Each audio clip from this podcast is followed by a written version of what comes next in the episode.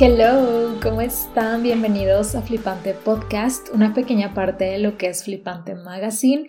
Yo soy Marce, soy host de este espacio, creadora de Flipante, y como cada semana te doy la bienvenida a un nuevo episodio. Espero estés muy bien, yo estoy bien contenta de compartir una vez más este espacio con todos ustedes.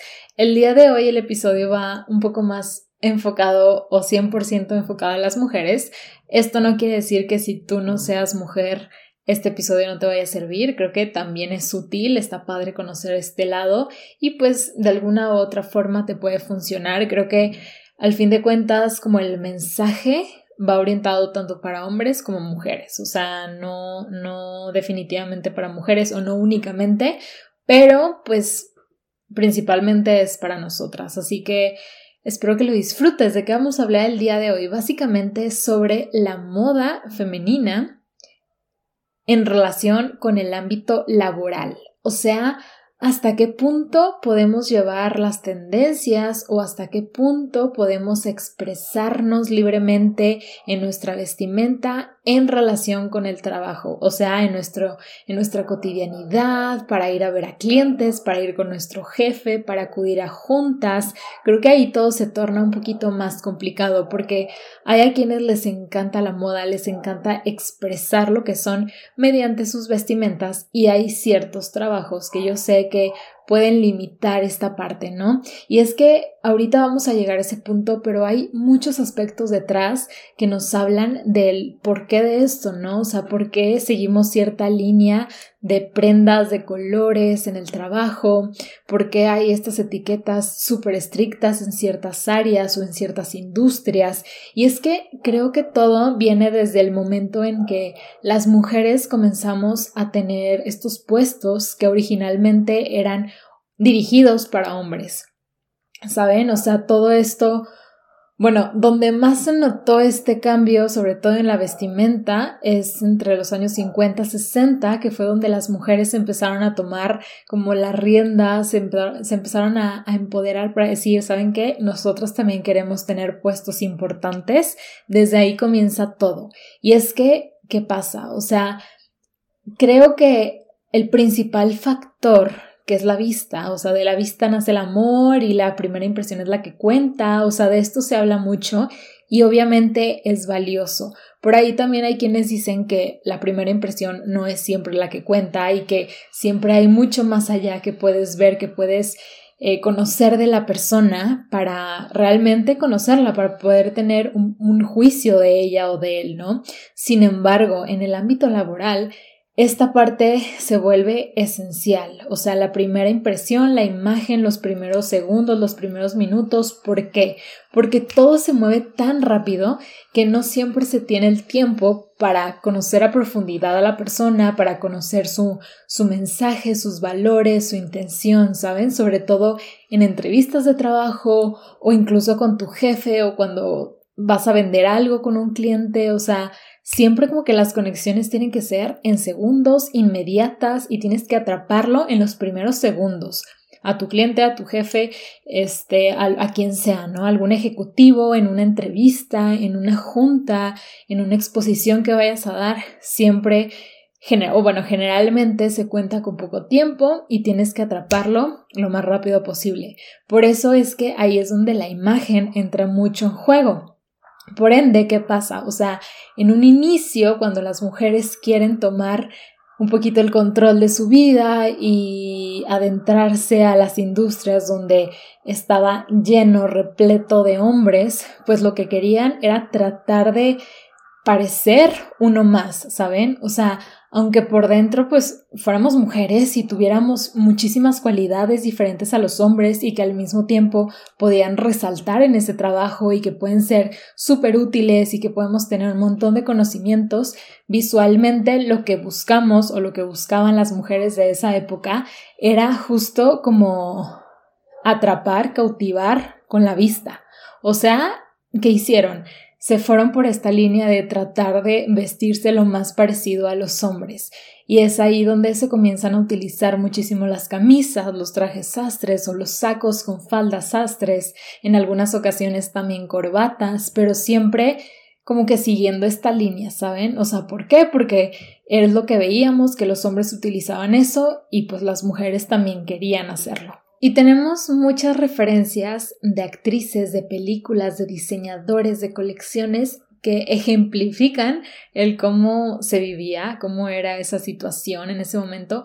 Uno de estos ejemplos es la colección de Donna Karan en mil novecientos ochenta y cinco que se llamaba Seven Easy Pieces, donde básicamente era como un armario cápsula de siete prendas, de siete piezas, que justo era para solucionar este problema de las mujeres en ese momento de qué me pongo en la oficina, qué debo de utilizar, qué sí, qué no, y básicamente pues era esta selección de prendas inspiradas por la vestimenta masculina en colores neutros que eran muy combinables entre, entre sí para que fueran versátiles y pudieras utilizarlas y que no se viera como básicamente lo mismo, pero que siguiera esta línea de oficina, esta línea pues mucho más masculina que femenina. Y es que para mí este tipo de, o sea, esta idea de vestirte de acuerdo a los hombres, para mí es simplemente tratar de ser uno más, cuando claro que no, o sea, nosotras somos todo lo contrario, podemos ser un complemento sí, pero también tenemos muchas otras cualidades que van más allá de la vestimenta y obviamente esta, pues esta evolución, este, esta evolución, esta transición de las mujeres encontrar su lugar en la sociedad, en el ámbito profesional, ha sido un sinfín de prueba y error. Obviamente también muchas situaciones negativas, mucho ser juzgadas, muchas críticas y demás, incluso entre las mismas mujeres, porque obviamente la vestimenta, el que utilizas, el que no utilizas, da para, para esto, ¿no? Negativamente. Y es muy loco pensar cómo a pesar de la cantidad de años que han pasado, seguimos con este mismo tema de la vestimenta, o sea, cómo sigue siendo un tema de discusión, cómo sigue siendo un tema o una razón de crítica, porque, o sea, hemos podido evolucionar en muchas cosas, pero siempre la vestimenta es un tema del cual se habla, ya saben, o sea, de manera positiva, negativa, pero siempre se habla de ello, siempre se juzga, y obviamente, o sea, es que es impresionante el poder que tiene la imagen y es que, a ver qué pasa, en el ámbito profesional pasa algo bien curioso porque hay una dualidad ahí curiosa como es que lo que usas, lo que portas puede ser al mismo tiempo lo que menos importa en relación con el trabajo. Obviamente es más importante tus conocimientos, tus habilidades, lo que haces, o sea, tu trabajo en sí, no tanto lo, lo físico, eso puede pasar como un segundo plano. Pero al mismo tiempo, de manera inconsciente, de manera sutil, la imagen personal aquí juega un rol súper importante. Creo que es lo más importante después de tus conocimientos, habilidades y lo que puede hacer que te contraten o no te contraten, que te suban el, su- el sueldo o no te lo suban, que te compren o no te compres, ¿saben? Porque ese lenguaje no verbal, o sea, ese lenguaje de la primera impresión, de lo que ven, transmite todo lo que hay dentro, tu seguridad y bueno, ese es un tema más de imagen que incluso ya en nuestro episodio con Stephanie Taylor hablamos un poquito sobre este tema, sobre qué utilizar si voy a la oficina, qué tanto, qué tanta moda sí utilizar, qué tanta moda no utilizar, tendencias, seguir tendencias, no seguirlas en el trabajo, ¿saben? Esa gran relación, pero a ver, si algo les puedo decir es que el conocer tu imagen personal, el trabajarla, en el ámbito profesional te va a ser súper útil, o sea, te vas a funcionar más que en cualquier otro ámbito, ya ni siquiera en eventos, en eventos de noche, en fiestas, en eventos sociales, no, o sea, ahí sí pasa un poquito a segundo plano, ¿no? Pero en el ámbito profesional, aunque pudiera parecer algo bastante superficial, banal, ahí tiene un poder impresionante. Y es que por ahí leí una frase que decía que una historia es más creíble si además de oírla puedes verla. Y es que qué padre poder sí transmitir tus conocimientos, explicarlos, hablarlos, tener ejemplos, tener resultados, pero al mismo tiempo eso mostrarlo en tu persona, esos valores, esas cualidades, esa seguridad que te caracteriza, que por eso mismo también puede ser relevante o no en tu trabajo, eso que no es en sí resultados Eh, de monetarios o resultados medibles en cuanto al trabajo que realizas, es más tu persona. Eso es bien importante, eso es bien valioso y eso es lo que te va a distinguir. Entonces, si eso lo trabajas y lo transmites en tu imagen con lo que estás utilizando, ahí ya estás ganando. O sea, es, es un muy buen como match y te va a hacer brillar dentro del resto. Y hablar de esto, de vestimenta en el trabajo, se puede convertir en algo un poco complicado, sobre todo en perfiles como el mío, que es mucho más creativo, que incluso no voy a una oficina, que no estoy contratada por una empresa, porque entiendo que hay realidades bien diferentes a la mía. Hay realidades en donde están en oficina veinticuatro siete o que son abogadas o que tienen que seguir una línea estricta muy cuadrada o ciertos colores o ya saben, o sea, como seguir unas reglas de etiqueta bien estructuradas que a veces no puedes romper y dices, ok, si a mí me gusta la moda, si me encanta ver tendencias, si me encanta expresar mediante mi vestimenta, ¿qué hago? ¿Qué debo de utilizar? O sea, ¿qué sí, qué no? ¿Hasta qué punto seguir las tendencias? ¿Hasta qué punto no? ¿Qué tanto ser un poquito excéntrica en lo que utilizo? Porque yo en lo personal soy muy de colores, muy de echarle accesorios y de que se vea diferente y de llamar la atención y todo esto, ¿no? ¿Por qué? Porque me gusta y porque va en relación a mi persona, o sea, no es tanto que, que sea una tendencia o que quiera vestirme para un evento en específico, no, sino porque así es mi estilo y eso es lo más importante. Ahorita llego a ese punto, pero en el trabajo, ¿qué hago? ¿Qué es, qué, qué debo de hacer? ¿Qué no debo de hacer? Y es que, como les decía, si tienes la oportunidad, y creo que todos lo tenemos, o sea, solo es tener las ganas, investigar, leer, conocer, ver videos, escuchar podcasts sobre el, el conocer tu imagen personal, el conocer estas herramientas que a veces entran en discusión un poquito con la moda porque la imagen te dice qué, de qué debes usar, qué prendas te favorecen, qué colores, pero no es porque eso sea todo lo que debas usar y lo que sea contrario no sea para ti, porque muchas veces se juzga por eso, porque la imagen te está diciendo qué no vestir, qué pantalones no te quedan, y no es así. O sea, creo que es una herramienta muy buena para expresarla en el momento o en los momentos que más te convengan. O sea, yo, por ejemplo, sí conozco las reglas, estas reglas de imagen personal, sí conozco mi colorimetría, sí conozco mi tipo de cuerpo, sé qué prendas me favorecen más, sé qué colores debo de utilizar en ciertas ocasiones. Sin embargo, también me encanta romper esas reglas porque va de acuerdo a mi estilo.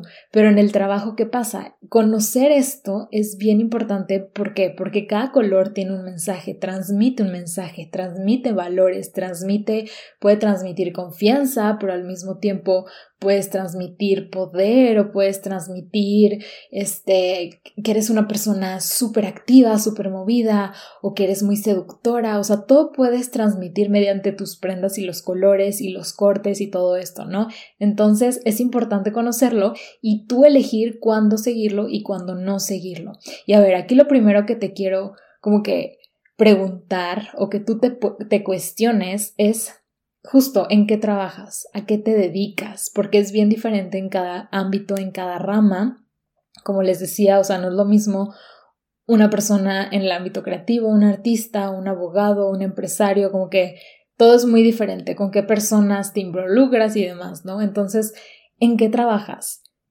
¿Qué es indispensable transmitir en tu profesión? O sea, ¿cómo quieres que te recuerden? ¿Qué mensaje quieres dejar en otros? Por ejemplo, yo en el mío pues soy una persona creativa. Quiero que las personas me recuerden como esto, me califiquen como una persona diferente, auténtica, por ende van a calificar mi trabajo de tal forma y eso es lo que busco, porque en el ámbito creativo lo que quieres hacer es destacar en este aspecto, ¿no? Yo no busco tanto el, el como la, la serenidad o el profesionalismo o la confianza, o sea, sí la confianza, pero un poquito diferente, ¿no? No es lo mismo un abogado que a lo mejor busca verse más serio o más discreto, más recto, más recta, ¿saben? O sea, pregúntate qué, qué es indispensable transmitir en lo que tú haces, sea lo que hagas, ¿no?